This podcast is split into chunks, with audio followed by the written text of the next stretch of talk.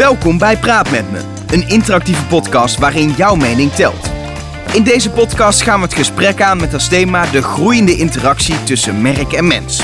Voor iedere uitzending vragen wij via Instagram onze trouwe volgers van Blauwgras en Adformatie naar hun mening en bespreken we deze met een inspirerende gast uit de wonderenwereld van marketingcommunicatie.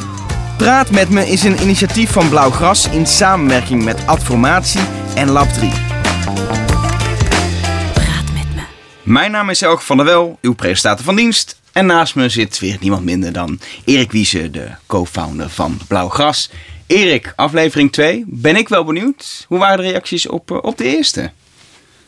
Goed. Ja, volgens mij was het goed. Ja? Gewoon goed. Ja. Het is altijd zo lastig om of mensen nou echt de waarheid spreken tegen je. Iedereen in je omgeving die zal het vast wel goed vinden. Ja. Die durven dat natuurlijk niet te zeggen als het niet goed is. Maar nee, volgens mij was alles positief. En ik heb veel zin in het vervolg. Ja, misschien leuk als mensen nu luisteren en denken ik wil mijn mening geven. Als je bijvoorbeeld de podcast app van Apple pakt, dan kunnen mensen daar gewoon een review achterlaten. Die doet het heel goed dat je gewoon 5 sterren aanklikt en dan komt daarna alles, alles goed. Ongegeneerd. En in deze aflevering hebben we niemand minder dan Sjors van 3 te gast. Sjors, welkom. Je bent al 4 jaar werkzaam bij de grootste bierbrouwer ter wereld, AB InBev. Waar je momenteel senior brand manager bent. Met transverantwoordelijkheid de merken Hertog Jan en Bud. Zijn beide mooie merken, maar vandaag gaan we het hebben over de King of Beers, Bud.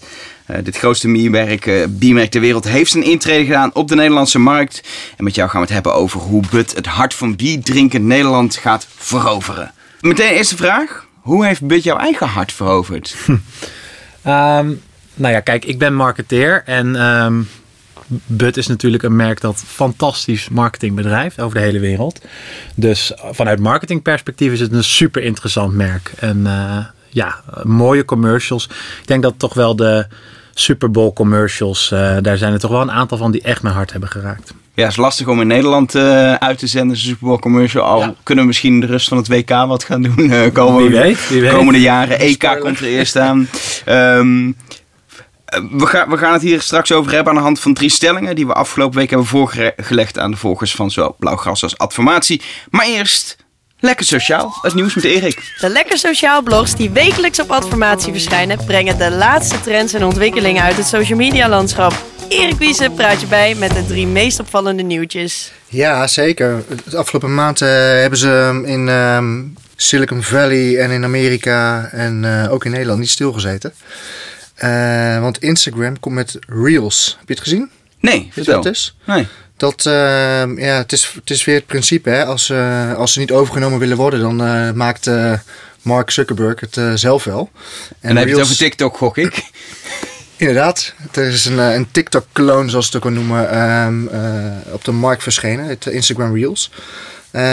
Het staat tussen de Boomerang en de Super Focus... optie in volgens mij. Dus het is wel echt een feature. Het is niet een aparte app of iets dergelijks. Net als met Insta Stories komen ze nu ook met een clone van TikTok. Inderdaad. Lijkt er verdacht veel op. En ik ben eventjes in de stats gedoken. Want ik kan nu gewoon het nieuws benoemen. Maar ik vind het veel interessanter om te kijken van wat is het effect geweest van de komst van Stories bijvoorbeeld voor Snapchat. En in najaar van 2016 is Stories gelanceerd. Binnen Instagram. En daarmee wil ik even de parallel maken van... is TikTok de klos straks? Ja of nee? Stories heeft toegeleid dat de groei van Snapchat gestagneerd is destijds. Gelijk al in begin 2017 stak het Snapchat al voorbij... met 250 miljoen dagelijkse gebruikers. Snapchat blijft alleen maar jongeren aanspreken daarmee. En Instagram spreekt een veel bredere groep aan. Dus zowel jongeren als ook wel wat oudere mensen. Daar ben je het al snel dan. Hè? De millennials, hè. Dus ja, mijn voorspelling is dat TikTok kan het in de westerse wereld wellicht zwaar krijgen. Het is natuurlijk een Chinese app eigenlijk van origine. Musical.ly... Musical.ly, dat is natuurlijk een Amerikaans bedrijf. Ik weet dat Facebook ook geprobeerd heeft om Musical.ly destijds over te nemen. Is het toen niet gelukt? Of het is niet doorgegaan in ieder geval. Ja, dan maken ze het gewoon zelf. En ik ben benieuwd of ze dan ook echt die Chinese markt ermee gaan overnemen straks met Reels. Want het ByteDance is toch nog wel een flinke partij die ook een heel groot marktaandeel daar heeft. Dus we gaan volgen. Ik ben heel benieuwd. En, maar ik vind wederom een bijzondere move van Facebook. Ja, het is ook wel een beetje voorspelbaar inmiddels. Eerst de overnamepoging en dan, als het succesvol is, gewoon kopiëren. Ja. Om te kijken of je zo je concurrent natuurlijk een beetje de markt uit kan drukken. Dus afwachten. Ik verwacht wel dat het volgende toch net zoals TikTok wel eens weer uit Azië kan komen. Ik denk dat we echt goed in de gaten moeten houden wat daar gebeurt. Aan de andere kant, ja... We gaan het zien. Voorlopig zijn we denk ik ook nog druk met TikTok met z'n allen. Om te kijken wat de marketingopties daar zijn. Ja, en regelgeving daarbij natuurlijk. En verder wil je het hebben over koffie. Ja, ik ben natuurlijk dol op koffie. Nee, maar nu is er ook... Starbucks komt elk jaar met de holiday campagne. Daar hebben ze altijd een aantal cups die met een uniek uiterlijk, een uniek design. Dat is altijd een ware hit op social media. En dit jaar hebben ze daar een laag aan toegevoegd. Ze hebben nu, een van de eerste merken, of misschien wel het eerste merk... die een AR-filter heeft gelanceerd die met de markertechnologie werkt. Dus de AR-filter die merkt de cup op en zorgt daarvoor voor een extra laag daaromheen. En dat is voor shareability op social perfect. En Starbucks staat al bekend om het feit dat mensen allemaal heel graag die cups delen op social media. Nu blijkt het ook te zijn, het gerucht gaat dat ze expres de naam... van degene wel eens expres verkeerd schrijven. Juist om te stimuleren dat het geshared wordt. Geloof je dat? Ik vraag me het af. Omdat ze juist in Amerika, waar ze vandaan komen... schrijven ze mijn naam, Elger, altijd goed. Ja? In Nederland wel fout. Maar het is juist omdat het hier Elger. Een rare naam is. Ja. Ik vraag me het echt af of ze dat expres doen. Je doet het volgens mij ook heel vaak per ongeluk. Omdat je gewoon in zo'n drukke Starbucks helemaal niet goed kan verstaan wat iemand zegt. Ja. En mensen allemaal rare namen hebben. Maar ik vind het wel interessant. Vooral omdat dat soort marketing werkt volgens mij net zo goed als je een speciale app moet gebruiken en moet scannen. Maar omdat het gewoon in Instagram zit. Als je die cup die je toch misschien al fotografeert gaat fotograferen. Er dan wat kan gebeuren. Ja. Dat vind ik echt wel slim hoor. Is dat iets, Sjors, wat jij denkt. Dat moet misschien ook iets met een blikje of een flesje bier het gebeurt al wel. Maar ik denk dat inderdaad nu pas interessant is. Ik vraag me af of je dit echt voor je eigen ervaring gaat doen. Of voor het delen. Ik denk dat het succes van de Christmas campaigns van Starbucks juist is. Dat het altijd heel deelbaar is geweest. En dat het daarop gefocust is. Daarom denk ik dat dit wel gaat werken. Meer dan als het draait om je eigen ervaring. Ja, het is al een beproefd concept. Überhaupt precies. Al de bekers worden veel gedeeld met de namen erbij natuurlijk. Maar daarnaast hebben ze dan die unieke cups. En 4 cups. En die AR-filter, die lens, die marketingtechnologie, die herkent ook welke het is. En die voegt daar per unieke design voegt die een unieke laag toe. Dus je kan nog een soort Happy Meal spaareffect. Spaar alle bekers om alle dingen te unlocken. Ja. Leuk. Ja, het is denk ik de eerste stap in echt die switch die ze aan het maken zijn. Hè? Van offline en online verbinden. En elke keer daar weer een experience aan toe te voegen. Dus ik denk dat het een start is voor meer. Ja. En ik ben heel benieuwd wat er nog meer aan komt namens de merken. Het derde en laatste punt, die is iets korter dan deze 2 voorgaande. WhatsApp for Business voegt nu een catalogusoptie toe. Ook in Nederland beschikbaar. En dat is denk ik ook wel weer een mooie stap die ze maken richting het salescomponent. Het is meer als servicekanaal neergezet. Maar nu met de catalogusoptie biedt het ook mogelijkheden om mensen door te verwijzen naar producten en diensten. En ook daarmee weer de conversie te maken. Ik ben benieuwd of dat op een gegeven moment ook een advertising stuk wordt toegevoegd. Het blijft een zoektocht voor WhatsApp, hè? Die hele business en überhaupt verdienmodel kant natuurlijk. Ja. Dit is wel een logische volgende stap volgens mij. Wel interessant aan de andere kant is trouwens dat WhatsApp vanaf december gaan ze de mogelijkheid om te broadcasten via derde partijen. Wat nu voor gebeurt, heel veel diensten bieden aan. Dat je gewoon mensen op een verzendlijst kan zetten en dan naar duizenden mensen iets kan versturen. Dat is altijd al een soort van... niet helemaal legaal geweest, maar WhatsApp gaat het nu echt afsluiten. En ik weet veel gemeenten, maar ook allerlei kranten bijvoorbeeld gebruiken dat nu. Dat vanaf december kan dat niet meer, omdat ze willen dat alles via WhatsApp Business gaat. Ja. Maar massaal broadcasten mag dan niet meer, wat ik ook wel snap, want dat werkt natuurlijk spam in de hand. Ja, ze hebben het misschien wel expres even toegelaten, wat Netflix natuurlijk nu ook doet. Dat is wel een leuk haakje, denk ik, of een mooi vergelijk. Ze hebben dat opengesteld dat meer mensen op hetzelfde account konden. Daarmee creëren ze natuurlijk heel veel... trial. Ja. Gewoon mensen gaan het maar proberen. En nu opeens gaan ze het afsluiten. Ze weten niet precies hoe, maar dat weten ze waarschijnlijk al wel. Mensen gaan ze nu al vast bewerken dat het gaan afsluiten. Want dat is natuurlijk in dit geval ook. Hè? Mensen die hebben er al even aan kunnen ruiken. En nu moeten ze in het het commerciële jasje van WhatsApp gegoten worden weer. Dus ook iets om in de gaten te houden. Ik denk voor small businesses dat het heel interessant kan zijn. Ja. Erik, dankjewel voor de nieuwsjes. En misschien leuk, jij schrijft ook iedere maand op Adformatie een blog. Lekker sociaal met allemaal dit soort nieuwtjes. Dat, met Blauwgras schrijven we die. Ja. En dus als mensen dat interessant vinden, kunnen ze dat ook altijd checken op de site van Adformatie. Zeker. En dan gaan we verder met Sjors, want we zijn onwijs benieuwd naar jouw kant van het verhaal rondom Bud. En stelling nummer 1 wil ik er maar meteen ingooien. Het Amerikaanse biermerk Bud gaat in het chauviniste Nederland nooit voet aan de grond krijgen. Nou ja, dat weet ik wel hoe jij erop gaat reageren. Maar wees eens heel eerlijk. Ik vind, de stelling impliceert nogal wat dingen. Namelijk dat Nederland chauvinistisch is. Daar ben ik al niet van overtuigd. Dus daar denk ik al dat ik... ik denk dat er op zijn hoogst sprake is van patriotisme misschien in Nederland. En dat we echt wel op momenten veel vaderlandliefde hebben. Maar chauvinistisch zou ik zeker niet willen zeggen. Vind ik ook veel te negatief voor Nederland. En dat brengt ook meteen mijn antwoord dat ik het er niet mee eens ben. Omdat ik oprecht denk dat zeker de doelgroep waar wij ons op richten, 18 tot 34-jarigen, die zijn veel progressiever dan dat. Globalisering hebben zij al lang omarmd. Staan open voor grote internationale merken. En we hebben dat ook in onderzoek heel veel gezien. Dat er juist echt ruimte is voor een nieuw internationaal biermerk in Nederland. En ja, dat chauvinistische, dat blijkt bijna wel uit de biermarkt in Nederland. Dus ik snap dat er die link gelegd wordt.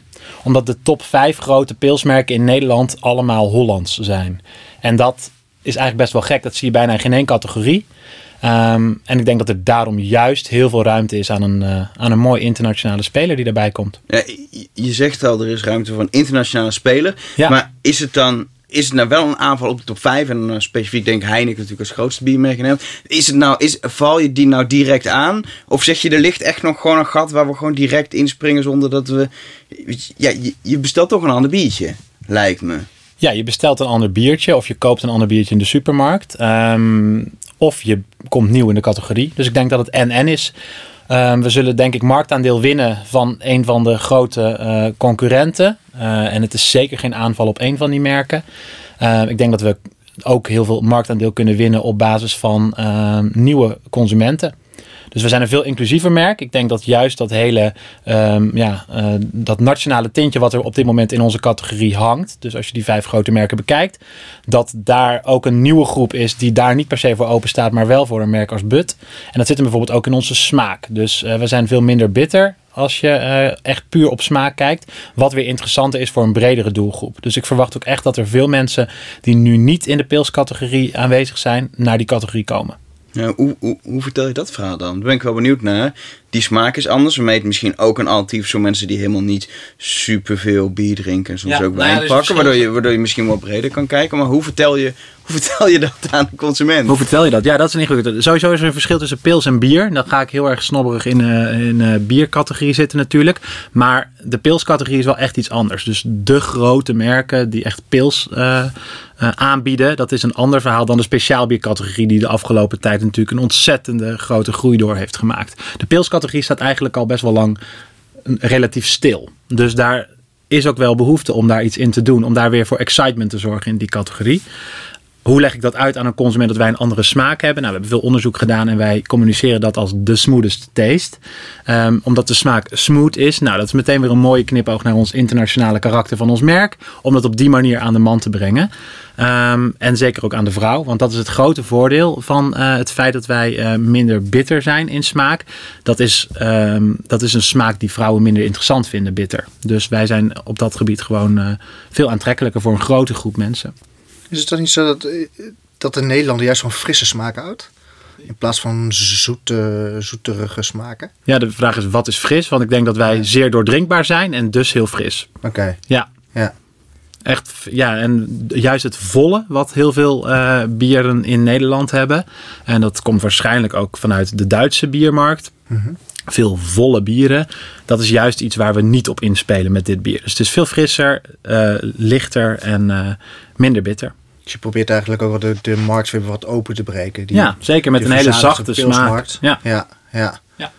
En 0.0 is natuurlijk eentje die tegenover die pulsmarkt ook wel laat verzadigen, volgens mij. Hè? Dus ja, nou, ik denk dat dat een hele mooie aanvulling is op de biermarkt. En daar zie je gewoon dat de vraag heel erg veranderd is in de afgelopen jaren. Ja. Bier was 90 of misschien wel 99,9% pils. Ja. Als je echt teruggaat naar de jaren 80. Inmiddels hebben we daar een heel mooi speciaalbierportfolio in Nederland bij. En daarin zie je dat mensen op zoek gaan naar verschillende smaken binnen de biercategorie. Alleen is er gek genoeg op pils weinig gebeurd de afgelopen jaren. Dus wat ons betreft ruimte genoeg om een nieuw merk te introduceren. Ja. Los van de smaak, als je kijkt naar marketing, je hebt het ook al over, je gebruikt buswoord smooth om de smaak uit te leggen. Het is wel allemaal super Amerikaans. En wij zijn natuurlijk ook gewoon, los van misschien het chauvinisten, we zijn wel gewoon ontzettend nuchtere Nederlander die denkt, doe maar gewoon even normaal en geef me een biertje. Klopt. Ja, ik ben heel blij dat je dat zegt, want dat doe maar normaal, dan doe je al gek genoeg. Daar gaan wij dwars tegenin. Ik denk juist heel erg dat de generatie waar wij ons op richten, 18 tot 34-jarigen, we richten ons ook op de grote steden, dat die misschien wel een beetje klaar zijn met dat doe maar normaal, dan doe je al gek genoeg. Je ziet het ook aan zelfontplooiing, aan hoe mensen veel meer vanuit zichzelf willen halen, creativiteit veel meer gestimuleerd wordt. Ik denk dat wij daar veel meer op zitten, dat mensen er volle bak voor gaan in hun ambities, durven succesvol te zijn, daarover te spreken. En dat zouden we misschien wat borstenklopperig of arrogant kunnen noemen in Nederland. Maar wij noemen het liever zelfverzekerd. En dat sluit juist heel goed aan bij hoe die jongere doelgroep tussen de 18 en 34, hoe die zich beweegt en hoe die zich opstelt momenteel. Dus ik denk juist dat het een heel interessante is om daar een beetje tegenin te strijken. Ja, misschien goed om even naar de uitslag van de stelling te gaan. Ja, dit is wel meteen een hele spannende ook. Ja. Even voor de duidelijkheid, de stelling die was: het Amerikaanse biermerk Bud gaat in het chauvinistische Nederland nooit voet aan de grond krijgen. En je gelooft het niet, maar het is echt waar. De uitslag was precies 50-50. Okay. 50% van de volgers was het ermee eens en 5% oneens. Dus dat, polarisatie is goed soms, als je het over merkbouwen hebt. Dus helemaal goed. Stelling nummer 2 is echt denk ik een hele interessante. Binnen de doelgroep Urban Millennials, je beschreef hem eigenlijk net al, is er meer plaats voor purpose gedreven merken. Nou ja, jouw antwoord, ik denk dat het een ja wordt. De vraag is meer vraag dan wat. Dus dat zou dat impliceren dat Bud niet purpose gedreven is? Of dat is de vraag. Maar ik denk zeker dat er heel veel ruimte is voor purpose gedreven merken voor millennials. Ja. Ja. En jullie focussen heel bewust op die doelgroep. Ja. Waar komt dat vandaan? Die focus? Die focus komt er ook echt omdat wij denken en ook in onderzoek heel duidelijk terugzien dat de merken die er momenteel actief zijn in de biermarkt minder duidelijk aansluiten bij de behoeften van deze doelgroep. En dat het merk Bud daar gewoon heel erg goed bij aansluit. Je kijkt natuurlijk ook vanuit wat heeft je merk al in zich qua waarde en waar ben je groot mee geworden en waar ben je goed in. Bud sluit daar heel goed bij aan. Want precies wat we net bespraken over dat doe maar normaal, dan doe je al gek genoeg. En dat grootste zelfverzekerde waarmee Bud de markt binnenstormt. Dat zijn twee opposites. En ik denk dat laatste juist heel goed aansluit bij deze Urban Millennials. Ja, is dat ook de reden dat jullie bij Ajax zijn aangesloten? Ja, absoluut. Tenminste vanuit het laatste principe dan. Hè? Van het grote durven denken en ook het internationale karakter daarin. Zeker. Nou ja, Ajax is niet per se alleen maar gekozen omdat zij een voetbalclub zijn. Ajax is vooral gekozen omdat zij een heel interessant merk zijn. En vooral omdat we qua waarde gewoon heel erg overheen komen. Ja, precies. Ajax heeft als payoff for the future. Zij staan erom bekend dat ze niet alleen maar grote spelers kopen, maar juist ook heel veel zelftalent opleiden en dus eigenlijk hun eigen grote spelers creëren. En dat is iets prachtigs. Talent staat zo centraal daar en ze kijken echt vooruit naar de toekomst. Nou, dan een beetje Amsterdamse bluff erbij. Ik denk echt dat het een hele mooie match is met wat wij willen vertellen met Bud. Jullie gaan je dus niet groot inkopen hier in Nederland? Ik denk dat er twee manieren zijn om groot te worden. Kijk, de biermarkt is groots en vol. Dus wij hebben ook echt daadwerkelijk wel een aantal zaken nodig om boven het geluid van alle andere merken uit te komen. Dus we gaan het echt niet redden met alleen maar hele mooie purposevolle initiatieven. Ik ben ervan overtuigd dat we die power ook moeten uitstralen. Zeker in die eerste fase. Nou, dat doen we op dit moment ook heel duidelijk. Power uitstralen om uiteindelijk juist die purpose een grote rol te kunnen geven. En ik heb veel discussies gehad ook met mensen de afgelopen tijd die vinden dat purpose en groots niet samengaan. En daar ben ik het niet mee eens. Wat ik denk is dat je de power van je merk in moet zetten om daarmee ook goede zaken te doen. En daarom is de vraag een beetje lastig, denk ik. Is een purpose-gedreven merk een merk dat vanuit de why al een hele sterke purpose heeft? Dus het echt doet vanuit dat goede doel, om het zo maar te zeggen. Of is het zo dat je je power van een groot merk inzet om daarmee ook goede dingen te doen? Want het is zo dat we geld willen verdienen, maar we willen daarnaast ook iets bereiken op een ander niveau. En dat laatste is wat we met Bud doen. We zijn een heel groot merk. Het grootste alcoholmerk ter wereld. En we willen dat, die power die we hebben heel graag inzetten om ook die jongere generatie inspirationeel te helpen. Om verder te laten dromen. Om hun ambities te laten verwezenlijken. Een schop onder de kont te geven. En juist in Nederland, waar we heel vaak zeggen doe je al gek genoeg. Om juist daar te zeggen, nee, ga er gewoon volle bak voor. Maar doe je dat vanuit de behoefte van die doelgroep? Of vanuit de kern wat je als bedrijf, als merk bent dan? Op dat moment zeg je eigenlijk, het is niet in de why. Het is puur omdat we die doelgroep het moet, denk ik, ik denk dat dat altijd een combinatie moet zijn. Dus het moet iets zijn dat in je merk zit, verankerd en aansluit bij de doelgroep. En dat is waar het samenkomt. Het zit in ons merk verankerd. Bud is opgericht als Budweiser in Amerika door een Duitse immigrant die echt de droom had om een nationaal pils te lanceren. Op dat moment had je in Amerika per regio en per staat, zeg maar, verschillende biermerken. Maar er was niet één overkoepelend biermerk, zoals we dat hier in Nederland kennen, dat eigenlijk de verbinding zocht tussen alle verschillende staten en alle verschillende regio's. En hij is met een droom vanuit Europa als Duitse immigrant naar Amerika gegaan om dat te verwezenlijken. En op dit moment zijn we het grootste biermerk ter wereld. Dus het is allemaal in de voetsporen van deze held die deze droom had. Dat vind ik een prachtige purpose. En als je vanuit dat groots durven dromen gaat kijken, dan zit het dus en in ons merk verankerd en sluit het perfect aan bij wat de huidige doelgroep wil.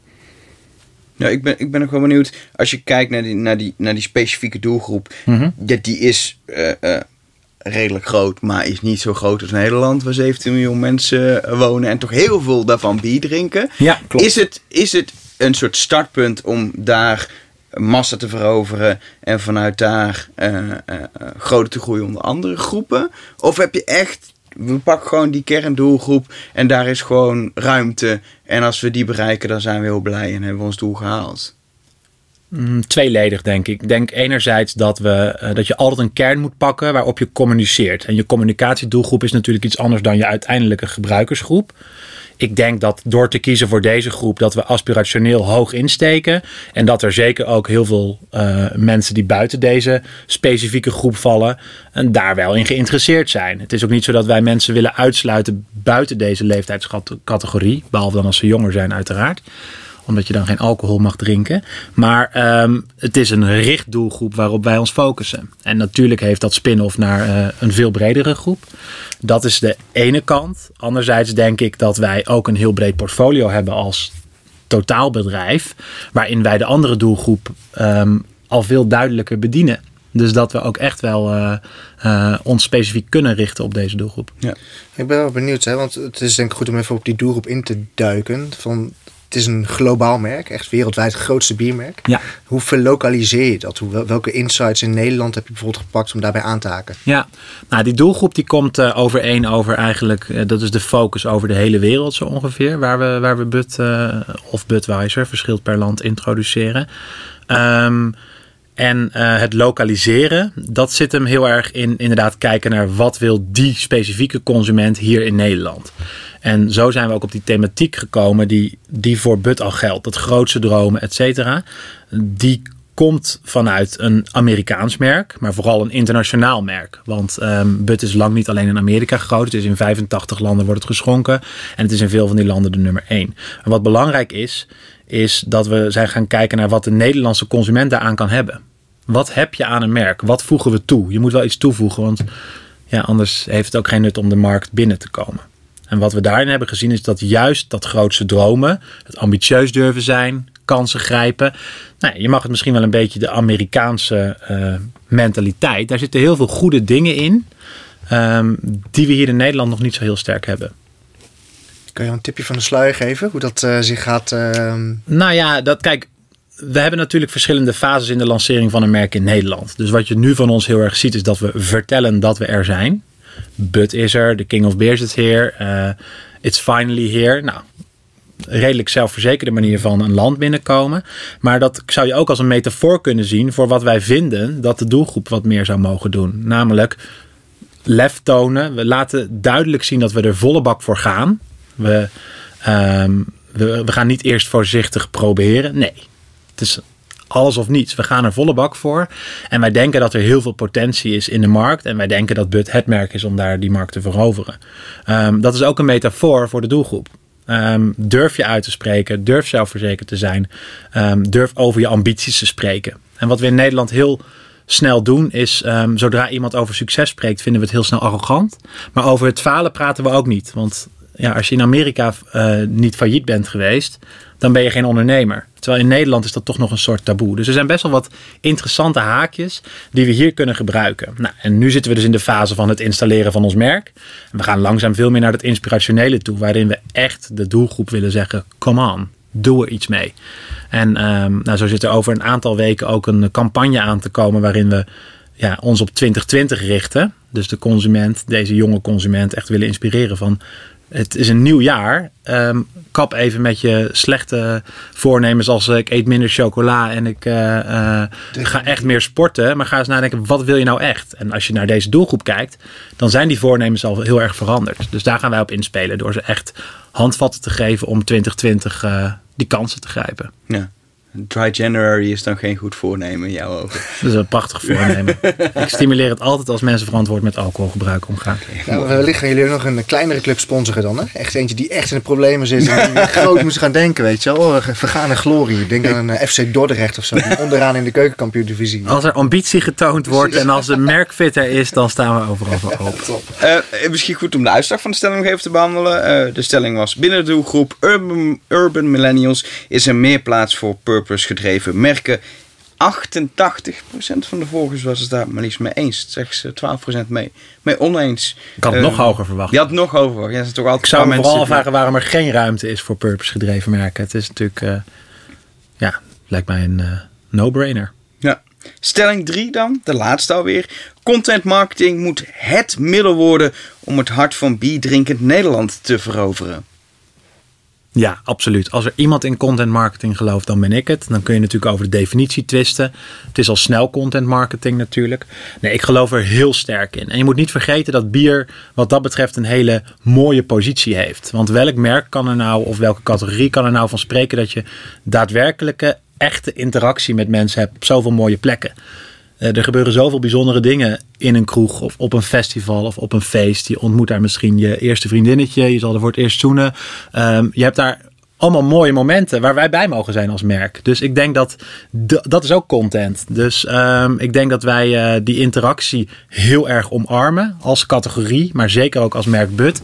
En er juist op die momenten bij willen zijn voor de consument. En dat betekent dat we op festivals aanwezig moeten zijn, op de juiste plekken, de juiste horecazaken aanwezig moeten zijn. Maar ook bij de momenten dat je zaken viert, dat Bud daar onderdeel van wordt. Zo word je onderdeel van iemands leven op de belangrijke momenten. En ik denk dat dat content is. En dat we daar met content ook heel veel kunnen inspireren. Dus dat wij de mooiste talenten een podium bieden met Bud. Dat wij kunst een plek geven. Dat wij aandacht geven aan nieuw talent. Aandacht geven aan gevestigd talent. Dat kan allemaal in content samenkomen. En zo bouw je een belangrijke relatie op met je consument uiteindelijk. En hoe doe je dat dan concreet? Want nu is het nog allemaal. Wij hebben bijvoorbeeld, ik hoor heel veel moois en denk ik, maar wat doe je dan? Dat klopt. Nou, wij hebben bijvoorbeeld naast het feit dat wij een biermerk introduceren in Nederland, introduceren wij ook een platform in Nederland. En dat is BudX, waarin de X voor samenwerking staat. En daarin zoeken wij de samenwerking op met bijvoorbeeld een fashion brand als TNO, The New Originals. En we geven hen een podium om samen met Bud, wat een groot merk is met veel power, iets prachtigs te kunnen doen. Dus zij gaan een collectie voor ons ontwikkelen. Maar op een BudX Amsterdam, wat een tweedaags evenement is, hebben we ook talks over onderwerpen die op dit moment hot zijn voor 18 tot 34-jarigen. Op datzelfde evenement zetten we zowel grote namen als Kerry Chandler neer, als talent of wat minder gevestigde namen, zoals bijvoorbeeld een Gerard van Dal. Dus dat laten wij op eigen evenementen samenkomen. Maar dat gaan we in het komende jaar natuurlijk op heel veel meer platformen doen. Dus ook in content. Het verhaal vertellen achter een talent. En welk key moment in zijn of haar carrière heeft ervoor gezorgd dat je nu succesvol bent. Ja, ik ben natuurlijk ook groot fan van content marketing. Ik geloof natuurlijk ook heilig in de krachten van. Ik ben wel benieuwd, hè? Want stel we waren 10 jaar geleden, waren jullie naar Nederland toegekomen. Hè? Toen zijn natuurlijk veel minder interactiemogelijkheden. Een heel andere manier van merkwaarde bouwen. Had het jullie dan denk je ook gelukt om zo op deze manier die markt in te denderen? En ook heel snel resultaat kunnen boeken? Of heb je dat content marketing denk ik wel echt nodig voor deze introductie? Ik denk dat content marketing er ook wel echt voor zorgt dat we de credibiliteit kunnen bewijzen. Want natuurlijk roepen we groots als Bud zijnde. Maar die credibiliteit en het waarmaken van die belofte zit hem juist heel erg in de content. En die content kan een evenement zijn. Die content kan een fashionlijn zijn. Die content kan een inspirerende video zijn. Maar daarmee bewijzen we wel, denk ik, de rol van ons merk in Nederland.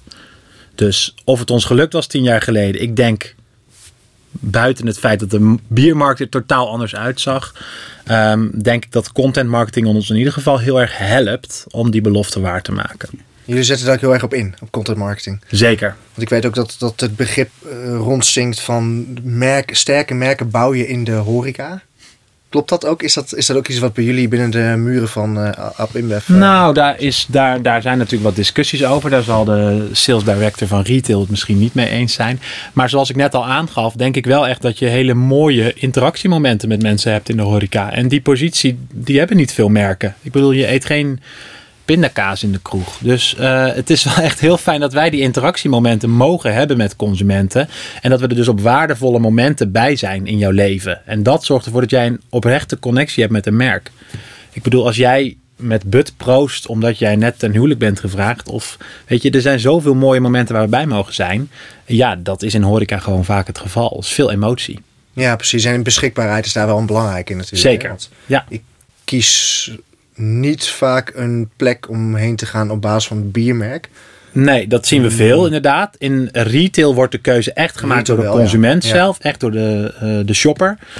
In horeca zien we natuurlijk dat vooral de ondernemer de keuze maakt. En dat is natuurlijk ook een doelgroep van ons. Dus die ondernemer overtuigen van het feit dat wij een specifieke doelgroep aanspreken. En aspirationeel zijn als Bud zijnde.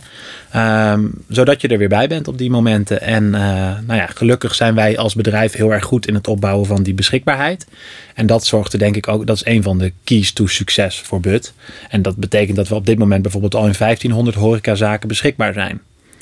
Dat is heel ruim, dat kan ik je vertellen. Ja. Ik denk ook wel dat App InBev daar ook wel goed bij helpt, denk ik. Hè? Dus het zeker, netwerk natuurlijk wat je hebt. Maar ik denk ook wel het krachtige biermerk natuurlijk. Hè? Ook de power die erachter zit. Het is de combinatie van een zeer krachtige salesforce en gewoon een heel goed bedrijf wat erachter zit. Ja. En een heel sterk merk dat je naar voren schuift nu. Als je kijkt naar de marketingmiddelen die je net al een aantal opnoemde in een BudX event bijvoorbeeld in Amsterdam.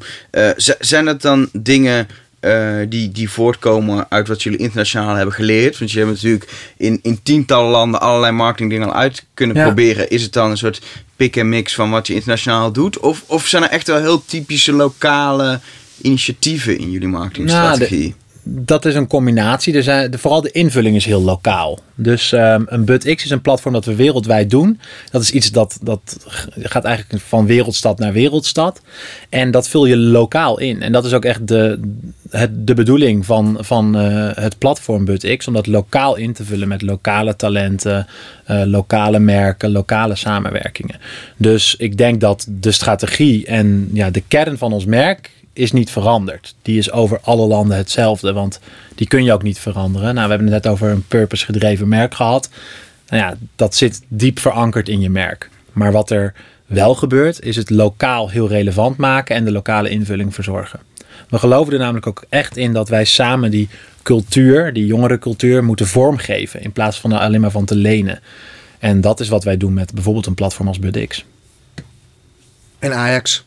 En Ajax. Ja, zeker. Ik prinses van Ajax. Ja, ik lijkt wel of je fan bent. Ja, ik ga naar alle wedstrijden van Ajax. En dan, elke keer, je kan er niet omheen. Het is overal zichtbaar. En ja, dat is ook mijn eerste aanraking geweest met een budbiertje. Ja, en dat is natuurlijk heel belangrijk. Op dit moment, in deze eerste fase, is om zoveel mogelijk mensen in aanraking te laten komen met je merk. Maar zeker ook met je product. Ja.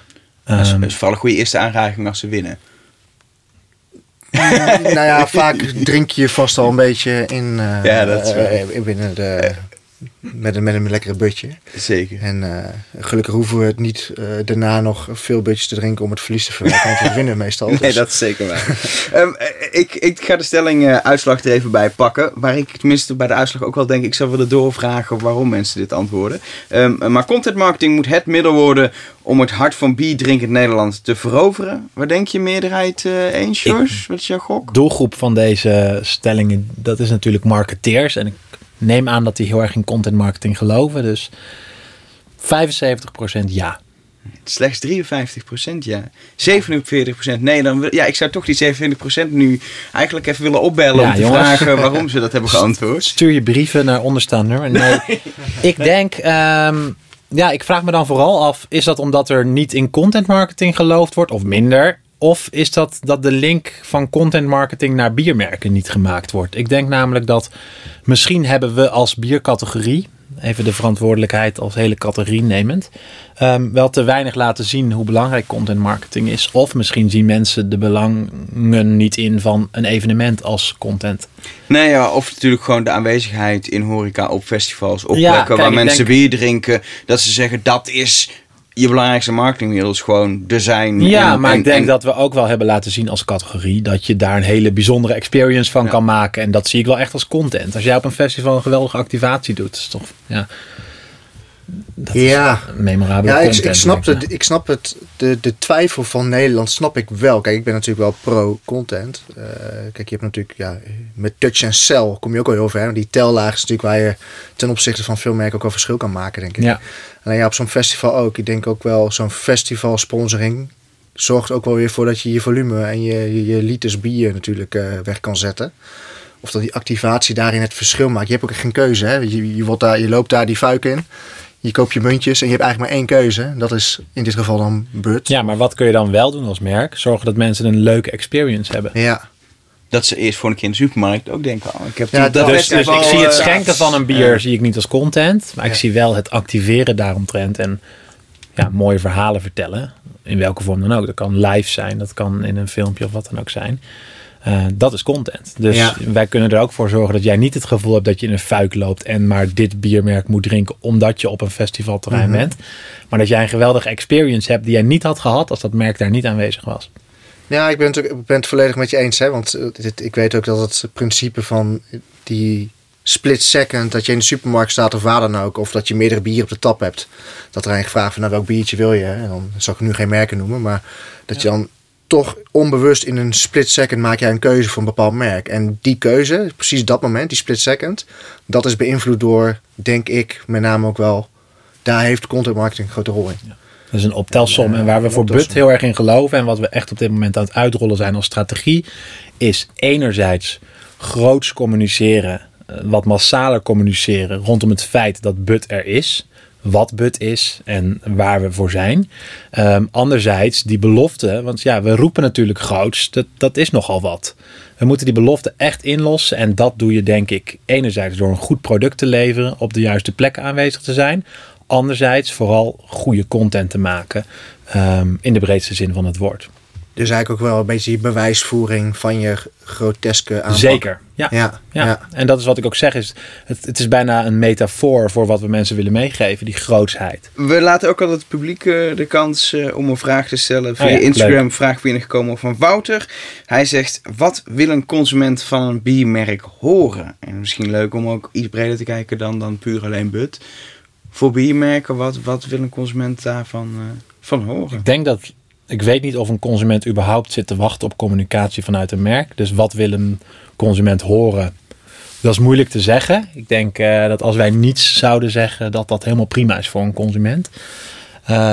Ik denk alleen dat je zeker als biermerk echt wel kan inspireren. En mensen Wat wil je horen van een biermerk? Ik denk, waar moet ik dit drinken? Waar hoort het bij? Waar past het bij? Etcetera. En dat is ook waarom wij zo duidelijk een keuze durven te maken. Je gaf net al aan, die doelgroep is misschien niet zo heel groot. Nee, maar ik denk dat een consument juist wil horen. Ik ben er voor jou als merk zijnde. Ik pas bij jou. En wat speelt er in jouw leven? Nou, A, B, C, D en E. Nou, daar zijn wij voor. Dus, en je faciliteert een experience. Ja, ik denk dat dus ik denk dat ze niet zozeer iets willen horen van een biermerk. Ik denk niet dat je er lekker naar wil luisteren. Maar je wil wel een experience bieden. Ik denk dat dat belangrijk is. En die experience gaat verder dan alleen maar een activatie op een festival. Ik denk ook dat de beleving rondom onze fles, de beleving rondom ons merk, dat als jij ons consumeert op een bepaalde plek, dat daar al een experience omheen hangt. Ik denk dat we je meer een gevoel willen geven dan dat we je iets willen vertellen. Ik vind het een mooie slotwoorden om mee af te sluiten. Volgens mij hebben we heel duidelijk inkijk gekregen in hoe Bud Nederland wil veroveren. Het verhaal erachter, vooral de belevingen, de inspiratie die erbij hoort. En hoe jullie dat willen bewerkstelligen. Ik wil je bedanken, Sjors, voor je komst, voor je tijd. Dankjewel. Ik hoop dat je het ook leuk vond. Leuk, zeker. En Erik ook weer bedankt voor deze editie. Ja, bedankt. Praat Met Me is een initiatief van Blauwgras in samenwerking met Adformatie en Lab 3. En ben je benieuwd wie er in de volgende uitzending te horen is? Volg dan onze social kanalen en blijf op de hoogte. Kun je straks ook weer gaan stemmen op de stellingen voor de volgende aflevering. En heb je zoiets van deze gast moet jullie interviewen? Dan kun je in onze DM's sliden en je suggestie achterlaten. Bedankt voor het luisteren en tot de volgende.